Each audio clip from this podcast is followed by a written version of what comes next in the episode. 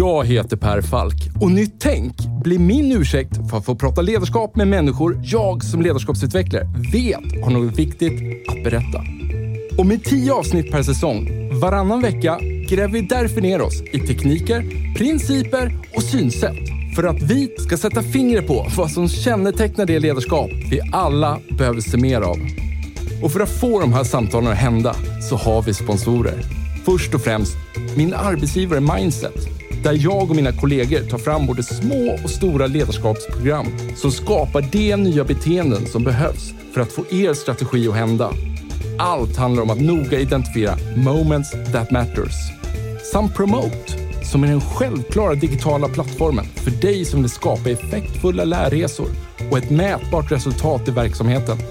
Och om ni vill ge era nya medarbetare en riktigt bra introduktion med en välkomnande och effektfull onboarding så tycker jag ni ska kontakta superproffsiga Induction. Ni hittar såklart länkar i avsnittsbeskrivningen. Nu hoppar vi in i samtalet och kom ihåg att det här är ett sammandrag av originalversionen. Enjoy!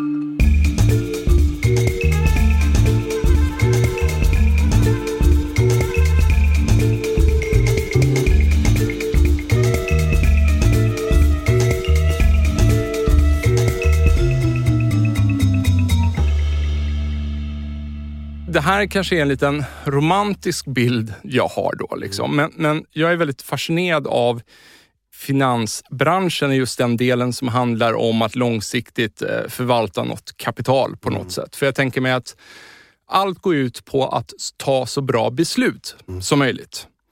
Och det är inte så många rörliga delar i det här om man jämför, jämför med att man ska ta fram en liksom tjänst eller en, en produkt eller någonting. För jag menar, alla branscher går ut på att ta bra beslut, men det blir mycket renare här. Så här, Man ska ta bra beslut och du får ett knivast resultat tillbaks ifall du har lyckats eller inte mm. efter ett tag. Som du också får liksom stå för konsekvenserna av på något sätt. Mm.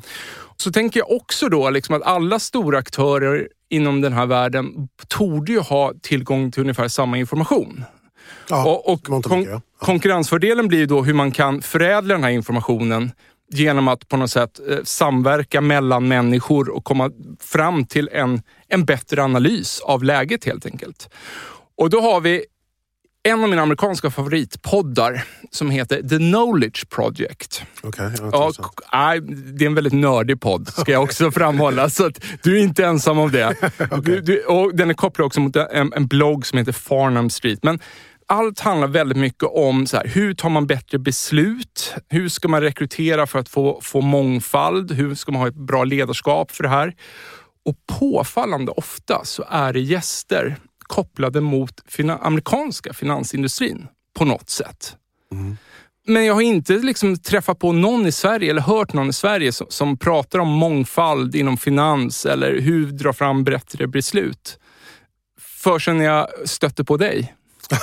ja, det är lite tragiskt att det är så, men tyvärr så har man inte plockat upp bollen eh, i Sverige. Eh, svenska samhället har ju förvisso ändrats väldigt snabbt. Ja. Uh, uh, nu är det över 30 procent av den svenska befolkningen som har någon form av invandrarbakgrund enligt Karlstad universitet. Uh, men det enklaste sättet att se skillnaden är att titta på oktober 2020s OECD-rapport. Mm. Och där kan man läsa klart och tydligt att svenska bankerna var bland de sämsta uh. av alla OECD-länders banker på mångfald. Och engelska banker var två. Och då säger man, okej, okay, men vilket är den största finanscentret i Europa? Nu håller det på att ändras med Brexit. Trots att jag ska flytta dit nästa vecka. Men, uh, och om man tittar på, okej, okay, de har de största riskerna på sin egen balansräkning. De har de största riskerna som de tar för kundernas räkning. Och då har de ju insett att då måste vi ta snabba, komplexa och korrekta beslut hela tiden. Ja. Och hur gör vi det bäst? Med massor med olika människor som har massor med olika bakgrunder och infallsvinklar ja. För att lösa problemet. Under de tre kriterierna. Och i Sverige så är den huvudsakliga rekryteringskriterien är du kompis med mig eller är vi släkt? Och då blir det lite problematiskt. Och vad, vad jag försöker få fram här är om vi, om, om vi bara kalla. Liksom, vi är inte människor. Liksom, vi bryr oss inte om rätt, rättvishet. Vi bryr oss inte om de sociala effekterna av att alla i samhället har lika möjlighet till de bäst betalande jobben som oftast finns i ett samhälle. Vi gör det bara rent kallt. Om du äger en svensk banks aktier och de rekryterar baserat på kompis, nepotism och så vidare. Ja. Eller så kan du äga Goldman Sachs, JP Morgan, Credit Suisse. Och kanske inte Credit Suisse just nu, men liksom över tid. De här bolagen an anställer folk baserat på kunskap och vad de tillför gruppen. Inte att de ska passa in. Jag, jag hade en chef en gång i tiden, liksom, jag intervjuade någon och jag kom tillbaka, en tjej. Eh, jag kom bara, han var grym. Liksom. Jag skulle gå ut och käka en burgare med honom. Hon bara, om du vill ha en kompis, köp en hund. Du ska inte anställa din kompis här. Du ska anställa någon som tillför någonting till våran grupp. Så att om du tror att du intervjuar folk för att de är coola och bra kompisar så är du helt fel. Och det var 1997. Fast forward så, så har jag jobbat med liksom diversity and inclusion vid sidan om eh, i min karriär eh, under, under en lång period. Och det liksom så påfallande att jag kan placera bokstavligen så det är JP Morgan, Credit Suisse och, och Goldman Sachs. Att jag har placerat folk på de här bankerna som vi vet allihopa, liksom, Goldman Sachs gör inte så jävla mycket liksom, hjärtefrågor. Eh, Det är värde det handlar om. ja, precis. precis. Men d- samma människa kunde inte få en intervju i Sverige. Nej. Men de, får, det- alltså, och de, de åker till London med, där alla ifrån bokstavligen hela världen konkurrerar om platserna och de får jobben. Då är det någonting som vi gör fel här, i min mening. Sen finns det en dimension till. Eh, och den är vi också kall. Vi bryr oss inte om de här sociala och vad som är rätt eller fel. I Sverige betalar vi för högskoleutbildningen. Okej, så alla vi kollektivt i landet betalar för att utbilda de som har klarat sig på grund av sina bra betyg för att komma in på de bästa skolorna. Jag tror att de flesta som lyssnar på den här podden tror att då har de en bättre chans att få ett jobb. Nej, nej. Då faller vi tillbaka till liksom tribal. Är vi kompisar? Känner jag dina föräldrar? Har du bott på samma gata? Åker du till Åre eller Båstad på sommaren? Okej. Om, om vi ska skicka iväg stjärnor till Goldman Sachs som kollektivet Sverige har betalat för att utbilda för att du på en svensk bank vill anställa din kompis. Då tycker jag att vi ska alla ta ett steg tillbaks och ifrågasätta situationen. Därför att i en öppen ekonomi som vi har i Sverige och hur banksystemet funkar. Om du inte tror att de här eleverna som inte kunde få en intervju på en svensk finansiell insats, och det är inte bara bankerna, det är kapitalförvaltarna är lika illa. Om du tror inte de här eleverna som sen åker till andra länder och säljer produkter till samma kundbas. Det är öppna gränser där. Det är EU. Om inte du tror att de blir extra taggad att plocka en svensk kund och sälja till så har du helt fel. De är människor också. De vet att de är ihop med dem som såg noll värde i dem. De fick inte ens prata med dem. Det hände mig 1996. Ja. Det hände mig igen 2016. Och då var jag ändå chef från 2006 till 2016. Och högt rankad under decennier i USA. Varför har då branschen inte vridit till sig? Varför har den då stannat kvar i det här läget? Makt och privilegium. Så att de här människorna har kunnat anställa sina polare, sina kompisar, sina släktingar. Eh, Men, men va- varför, varför? inte, varför inte så i andra länder då? Därför att HR har... Förlåt, jag, jag pushade Ja, nej, lite här. Men, Men HR har en, har en funktion i andra länder. ah, och mer status in, internt Ja, då? Liksom, som, HR. att man ser, det, det, är liksom, det är också ses som något värde. De Alltså, ska hjälpa HR oss att prestera. Liksom. Precis, det är det human resources. Mm. Så att de ska se till att de bästa human resources Mm. kommer in i organisationen. Mm. För mig från utsidan, Mm. när jag kan skicka systematiskt elever till världens största banker i den hårdaste arbetsklimatet, det vill säga svåraste jobben att få Mm. i traineeprogrammen på de här storbankerna. Om samma elever Låt mig säga det här väldigt tidigt och klart. Samma elever får inte komma på intervju. Som kommer in på de svåraste och de mest eftertraktade trainingprogrammen på storbankerna. Det är inte eleverna det är fel på. Och det, det är elever då du har Hjälp. coachat? Liksom. Ja, ja, kan, precis. du, kan du berätta lite mer om det? Ja, ab- absolut. Så att, eh, jag startade min egen fond till slut och sen förra året var jag nominerad till årets hedgefond av uh, Eurohedge, den här stora awarden. Eh, de, de utnämnde en tvåa men vår riskjusterade avkastning var bäst med en faktor av två och vi hade näst bäst absolut avkastning. Och vid sidan av vilket jag alltid gjort. Vid sidan av så har jag alltid varit en mentor och varit in, involverad i diversity recruitment på bankerna där jag jobbat. Och, 1900 och bara av ren ehm, passion Ja, ja, för, för det- området? Liksom. Ja. Ja, och framförallt liksom, jag vill liksom, det här businessen är ett privilegium. Vi har jävla tur att få göra det här. Vi får alldeles för högt betalt. Vi har alldeles för roligt.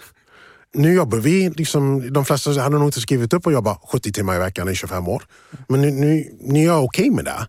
Jag älskar mitt jobb. Liksom, varje morgon när jag vaknar, alltså, det är en del av mitt liv, mitt jobb. Det är en del livsstil. Och jag, jag, jag känner att det ska vara till för alla som känner att det låter intressant och har kunskapen, intelligensen, it, ska få möjligheten. Inte baserad på vem du känner eller vem du är släkt med. Det ska vara kompetens, metocracy. Ja. Plain and simple. Och de här eleverna nu då, Mm. som du har. Så här, hur, hur, ha- har du på något sätt ehm, coachat dem inom ramen då för Mm. din tidigare fond helt enkelt? Nej, nej, nej, nej, nej, nej, nej. Nej. Alltså, Jag har coachat dem till att se bra ut på intervjuer. Ja, okej. Då, Så, Så, så att jag... de, de har kommit till dig eh, ja, och, precis. och, och Eller, alltså, Handelshögskolan i Stockholm har kommit till mig. då förstår jag. och sagt okej, vi har 50 procent av vårt masterprogram som har utländsk bakgrund. Mm. De har svårt att få intervju. Vi kommer inte lyckas som en skola om 50 procent av Klart eleverna, ja, av 50 procent av eleverna gallras Ja. på etniskt ursprung. Ja. Då kommer inte vi vara en av de bästa business schools i Europa i framtiden. Nej. Så att då har vi liksom samarbetat, eh, Bo Becker och, och jag eh, och sen tjejen Alexis som skrev sin PhD där. Så att då har jag liksom formellt nu gjort det senaste året med dem, senaste halvåret med dem. Men innan, alltså om man tittar på min meddelandesfunktion på LinkedIn. Det är, jag, om jag kunde hjälpa alla så hade jag varit jättenöjd men det är säkert 200 i månaden ska du tippa eh, när det smäller på. Det tricklar in folk hela tiden. Hej, kan du hjälpa mig? Det är inte många som ser ut som mig. Eller låter som mig. Eller säger som det är i Sverige. Och de vet att jag har placerat folk. Folk vet att jag har hjälpt folk. Hur hjälper de då? Konkret? Då, Så, du, så, så jag har en print training. Alltså, alltså, jag formellt det senaste halvåret, sen har jag gjort det här informellt, eh, så, så har jag en coach. Därför att jag, är- det är mycket grejer som jag är dålig på. Eh, såna här soft skills inte min forte. Eh, och jag förstår vad jag är bra på och inte bra på. vad, vad lägger du in i det begreppet? Soft skills? Det du inte är bra på? Alltså de här känslor, liksom att, att få någon dit utan klarspråk. ja. Därför att jag har ju vuxit, jag har spenderat... Kan det vara amerikanen inom dig? Nej, alltså jag har spenderat så- hela mitt liv, vuxna liv. Alltså jag är 48, jag har spenderat 25 av dem i en trading goal som ni gör. Ja. Vi har inte tid att liksom cut around corners, liksom klappa på axeln. Det är bang, bang, bang. On to the next. Ja. Eh, och de här behövde nog lite mer nurturing. Vilket jag är handen upp. Liksom. De riskerar ju att bli lite rädda för dig annars kanske. Ja, precis. Och det blir, och det blir, inte, det blir inte produktivt för dem. Nej. Därför det blir så här och det är inte meningen. Meningen är att de ska förstå vad de inte är bra på och vad de är bra på. Och eh, så min, min goda vän som var en av talent acquisition-cheferna när jag jobbade på UBS från 2002 till 2006. Hon är en på ett ställe som heter Temple Advisors och de jobbar väldigt mycket med det. Och hon är liksom typ, hon är coach till vdn för storbanker då. Så hon är, she's the shit liksom. Fast då, jag bara, jag har inte råd att betala vad, vad du betalar. Nej Sean, jag hjälper dig. Liksom. Nu har jag cashat in alla mina chips hos henne. Men, eh, eh, så nu har jag skyldig- skyldig henne lite chips. Um, men, eh, så hon coachade dem. Sen varje vecka så gav jag dem eh, grupparbeten Ja. att göra. Så de förstod liksom barnmath, duration, eh, volatilitet, eh, programmering, eh, liksom grundläggande programmering.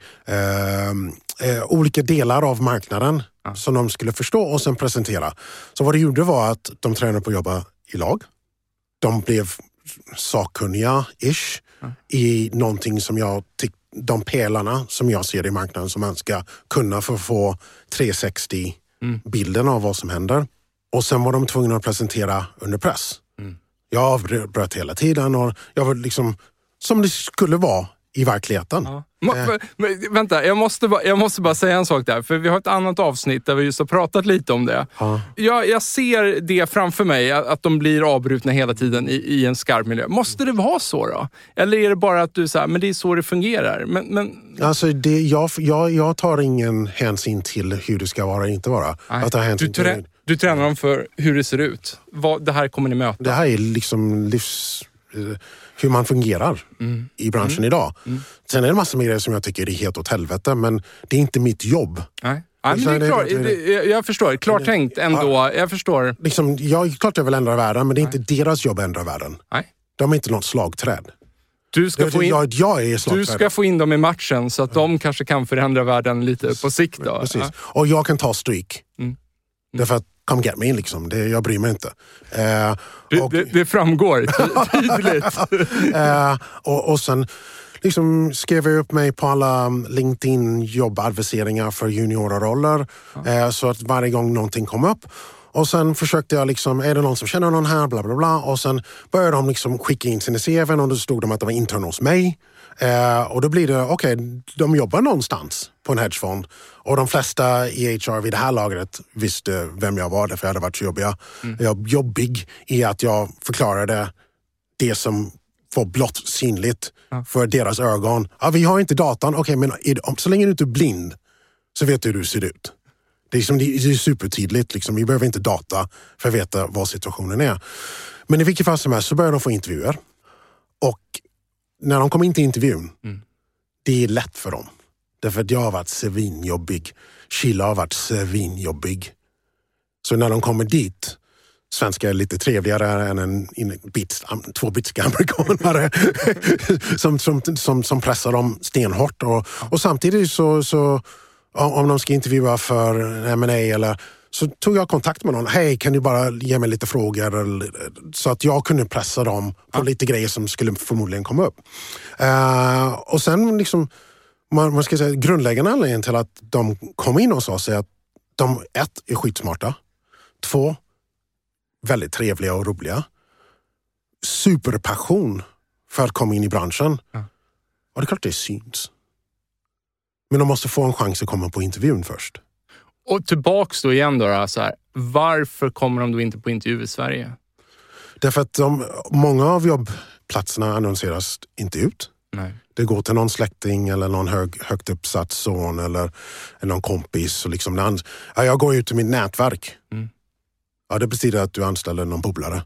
Tror, tror du någon som sitter här och lyssnar på det här som blir lite förbannad på dig nu när du sitter här? Och, Ja, jag bryr mig du, inte. Du, du är rätt... eh, Jag bryr mig inte därför att, var, var, okej, om, du är, om du är huvudaktieägaren, bli förbannad på mig. Därför då får du göra som du gör så. Men om det är ett publikt bolag Mm. eller det finns aktieägare, du äger inte bolaget. Varför ska du bestämma vem som anställs utöver de som är kompetenta? Jag tror att varenda aktieägare som lyssnar på det här säger att jag tror att alla mina bolag anställer de mest kompetenta, inte deras polare. Jag tänker mig att det blir en väldigt dålig spiral här också. Om, om det är... Säger, ja, eller jag får ju lyssna på dig. Du säger att så här ligger det till. Mm. Bankerna Eh, säger att så här ligger det till också. Ja, ja, ja du- okej. Så att, Om- de erkänner det. Okej, men okej, vi väntar med den. Vi väntar med den. Men om nu det har varit lite så här rekryteringsgrunden, eller, hur rekryteringsprocessen ser ut då. Så här. Det blir en väldigt dålig spiral att plötsligt så är det så här, vänta nu, så här, här, här eh, ska jag göra rätt så kanske det kommer in folk som är är bättre lämpad än mig. Mm. Men det är ditt jobb. Det, jo, ja, men jag förstår. Men, men jag bara tänk, det är ju så det ska fungera. Så här, jag skriver om det till 100 procent, men jag bara tänkte på de som har kommit in tidigare då, på grund av att de har rätt eh, efternamn eller har gått på ett internat eller, eller eh, känner rätt personer. Jag tänker så att, att de kanske känner så ännu mer, någon, någon stress. Att det, det, det bygger ju någon bekvämlighet då att bara fortsätta anställa folk som man jag vet inte, kanske har lättare att relatera till på grund av att man har en gemensam bakgrund. Det är såklart helt uppåt väggarna, men det är ju det som blir den psykologiska drivkraften. Det är exakt så det funkar. Men jag, jag, jag räcker upp handen och säger aktieägarna har inte skrivit på Nej. att det här är någon förening där vi tar in våra polare och sitter och dricker te och pratar om hur bra livet är. De har köpt aktien för att du ska vara innovativ, framåttänkande och vinstgivande. Men om talanger sitter på Goldman Sachs som inte fick en intervju hos dig så kan vi med rätt tydlighet säga att det inte är så det går till. Och bankerna säger också, Ja, vad säger de då? de säger att det går till så här också. Att nätverken har för, för stor påverkan på hur vi anställer. Och vi måste ändra på det.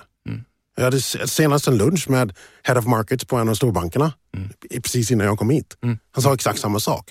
Så de är ju medvetna och de jobbar på det. Och jag kan säga att på det senaste året har det blivit bättre. Men fram till mitten på 2020, från 1996. Och för, och, och jag mitten av började- 2020, vi, vi snackar alltså om eh, sju månader sedan då. Ja, precis, ja, precis. och, och, och, och jag kan säga så här. Jag tror inte det började 1996. Nej. Det har ju pågått mycket längre än så. Men jag kan säga att eh, hos SCB förra veckan, Mm. de fattar det här. Och de vågar prata om det. Mm. Och jag tycker det är superbra. Vad sitter ni och pratar om då, när du träffar dem? Om Alltså, när var- SCB säger så här, Sean, vi vill prata med dig. Då tar de fram en kamera eh, och så tar de in eh, jämställdhetsministern. Eh, och så tar de in eh, hjärnneurologer. Ja. S- SCB har lite mer resurser än jag. Eh. Ja, kan, kan vi då slå fast? Ja. Ja, eh, och så har vi en paneldiskussion om vad vi kan göra, hur de kan göra sina processer och andra kan göra sina processer. Jag skulle väl säga, eh, påpeka att SEB är i framkanten på det. Så att eh, nu har de rullat ut, ska jag säga en eller två månader sedan, anamneserad eh, CVn. Jag har ju lagt märke till Diversity, SCB Diversity Talks, Mm. Ja, heter precis. det väl? Ja, Ja. precis. Och det här är varför det jag är så jäkla hoppfull att det har faktiskt ändrats nu. Mm. Därför att banker är tävlingsmänniskor.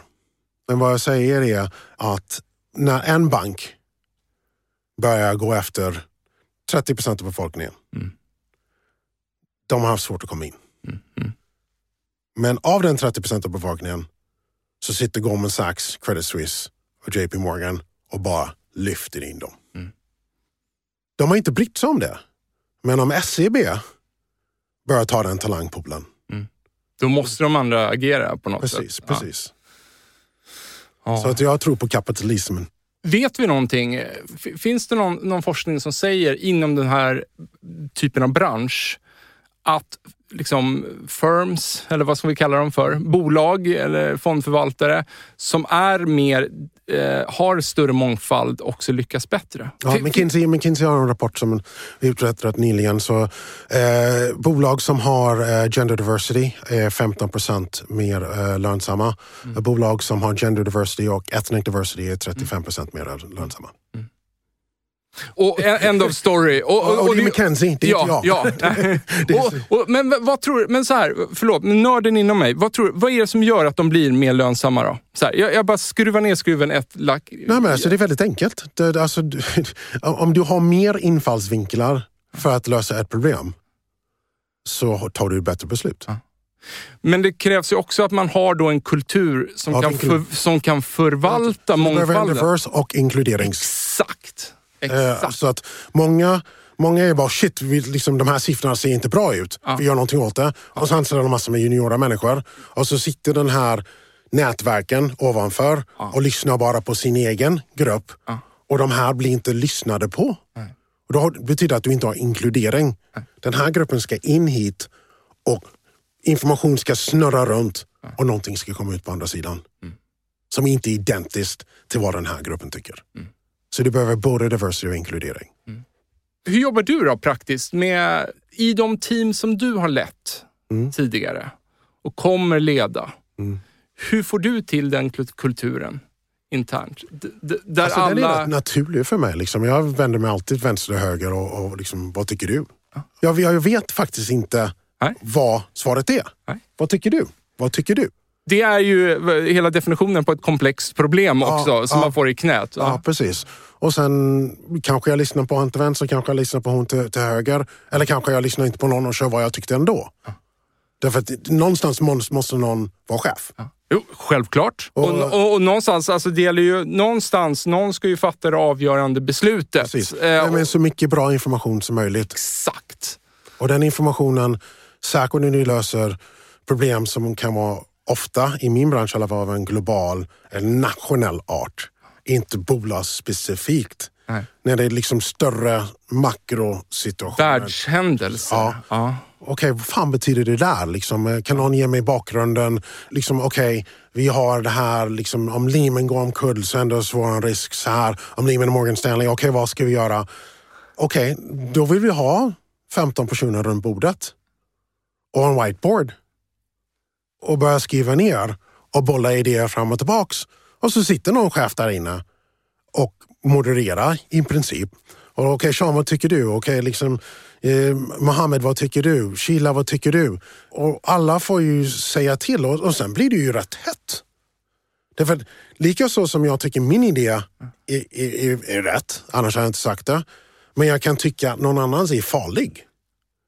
Den dialogen är superviktig. Ja. Därför har vi motsatta eh, Då, du menar, då vill du liksom eh, eh, bemöta den. bemöta det för, för att argumentera emot eller för att förstå? Eller vad? Menar, Säga varför jag tycker det är fel. Ja. Men sen, sen kan, väldigt sällan jag har kommit ut och tagit någon annans. Men då förstår jag den jävligt mycket bättre. Och han förstår, eller hon förstår min. Ja. Och chefen lyssnar på hela rummet. Och sen ska han ju ta ett jävligt svårt beslut.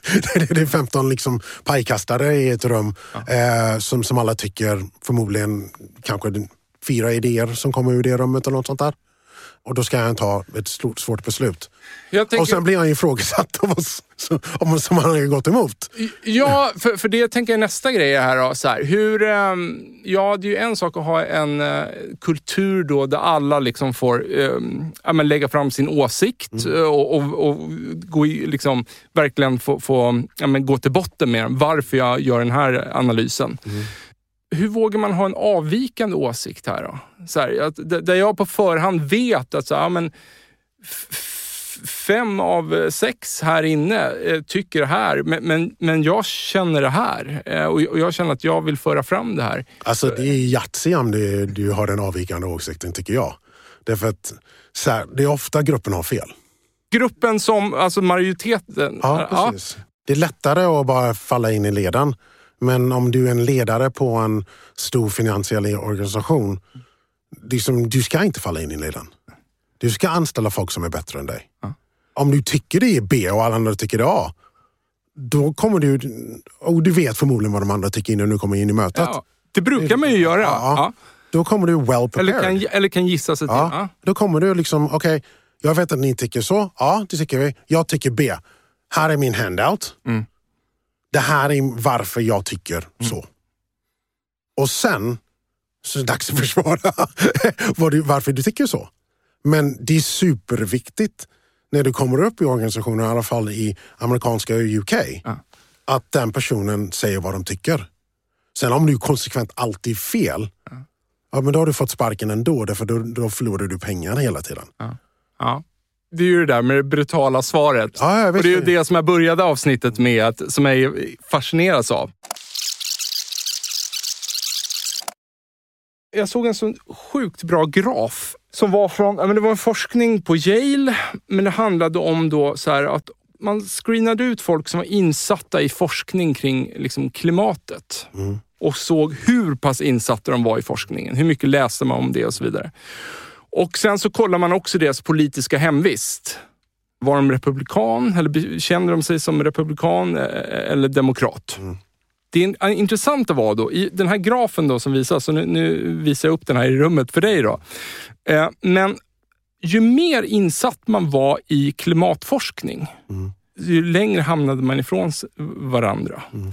De som redan var demokrater, de tenderade då att tycka att vi har ett, liksom ett miljöproblem som påverkar eh, liksom världen. Medan på den republikanska sidan, rent statistiskt nu, så jag går inte in på vem som har rätt eller inte. Så rent statistiskt då, på den republikanska sidan så tenderade man att tycka att eh, miljöhotet var överdrivet då, eller liknande. Och ju mer insatt man var i forskningen, desto längre hamnade man ifrån varandra. Mm. Vilket indikerar ju någonstans att båda lägena var fullkomligt blinda för att deras politiska övertygelse någonstans påverkade hur de läste forskningen. Mm. Det här är ju liksom the mother of all biases. Mm. Liksom just det att, att, man, att man väljer ut man har en ståndpunkt och sen väljer man ut en forskning som på något sätt ja. passar min ståndpunkt. Och Det är ju precis det den här grafen visar. Mm. Och Nu handlar det om, om, miljö, men det kan ju handla om precis vad som helst och i vilken bransch som helst. Mm. Det, det är supermänskligt. Jag har tränat mig själv för att göra motsatsen. Ja, hur? Jag söker upp motsatt information, eller ja. motsatta vin. Så att jag sitter liksom alla investmentbankerna som finns där ute. Mm.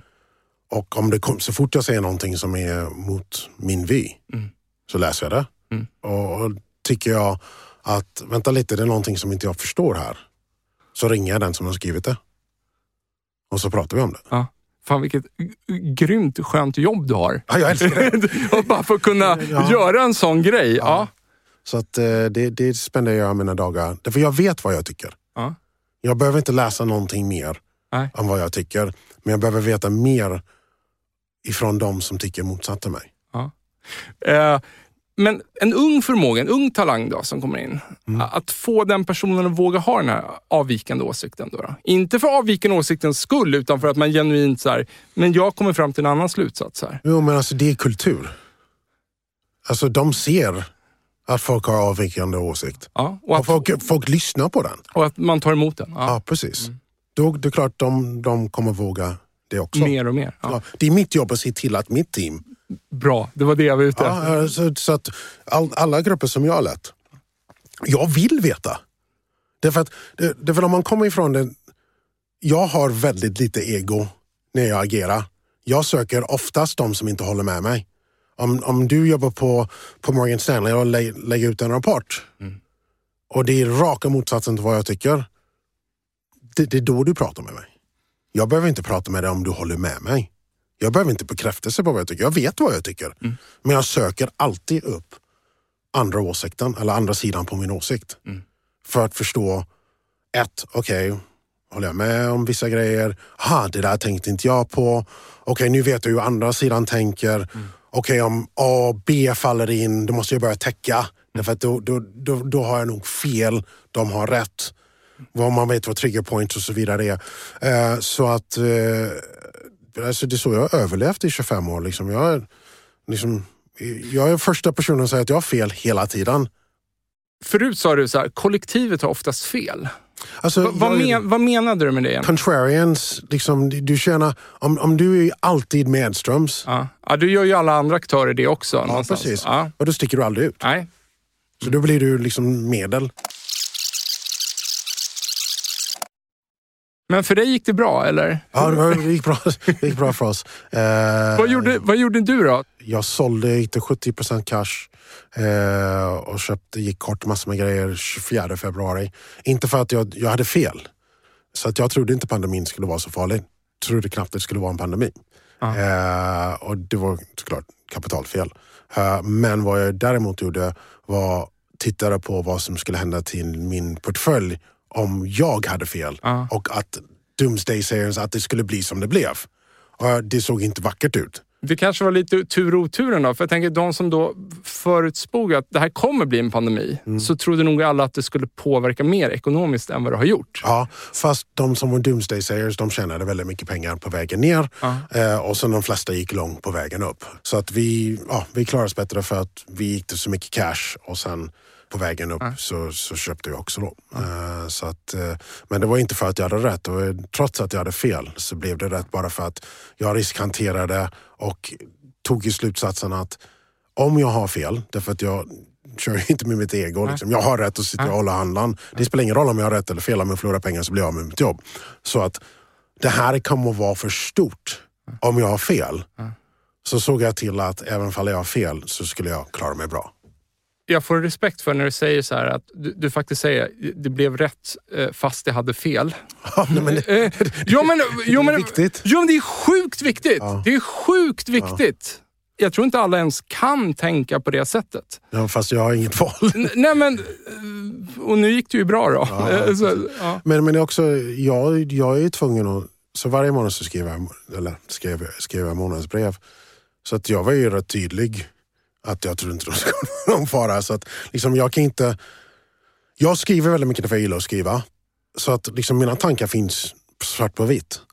Och det är, det, det är otroligt nyttigt att skriva Ja. sina tankar på Ja. det sättet. Och andra läser det. Därför att ett, när du har skrivit det och du vet att andra läser det Ja. så är det lite mer självkritiskt än att bara slänga ur dig någonting. Men sen så kan du gå tillbaka och rannsaka. Hade jag rätt eller fel här? Det blir en sorts beslutsjournal för att lära Exakt. sig. Ja. Exakt. Och så kan du sätta grafen över det. Gör alla så i branschen? Eller Det just- tror jag inte. Det Nej. tror jag inte. Men jag gillar, ett, jag älskar att skriva och eh, två, så uppenbarligen så har jag mycket tankar om saker och ting.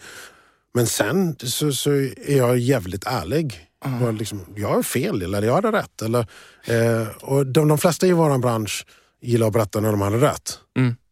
Eh, men jag tycker det är intressantare att berätta, här hade jag fel. Ja. Jag är, Och så- jag är precis likadan. Ja, och, och så här gjorde jag. Ja. Det jag tycker är mer intressant För det är det som skapar värde. Precis, och det är Ja. mer intressant att se hur du har agerat när ingenting har funkat. Därför att då vet du din nedsida i personen. Och jag tror att industrin i Sverige behöver göra ett bättre jobb på att, som den här lunchen jag hade med en, en seniorperson på en annan stor bank i, idag. Eh, han sa liksom, men det är så svårt att hitta kvinnor. Ja, därför kvinnor liksom, de tycker det här låter inte överhuvudtaget kul. Vi har inte paketerat det på ett sätt som visar deras plats och varför vi tycker, inte, inte varför vi vill ha dem för att bocka av en, en, en, en prick. Vi vill ha dem för att vi behöver dem. Vi behöver deras sätt att tänka. Vi behöver deras lugn. Vi behöver deras analytiska okänslighet runt frågor. Killar är ju oftast mer känsliga än tjejerna eh, i, i de här situationerna när, när det hettar till och de blir mer stressade och, och så vidare. Och vi har ju liksom i branschen i Sverige har varit dåliga på att förklara, inte vi behöver dig för att vi behöver mer kvinnor. Vi behöver dig för att vi behöver hur du tänker. Vi behöver dig. Och vet du vad, Sean? Jag tror det får bli de sista avslutande orden, för det var så jäkla klockrent. Och för övrigt så har du en fantastisk poddröst. Hörni, tack till våra sponsorer Mindset, Promote samt Induction för att ni tror på den här produktionen. Ta hand om er.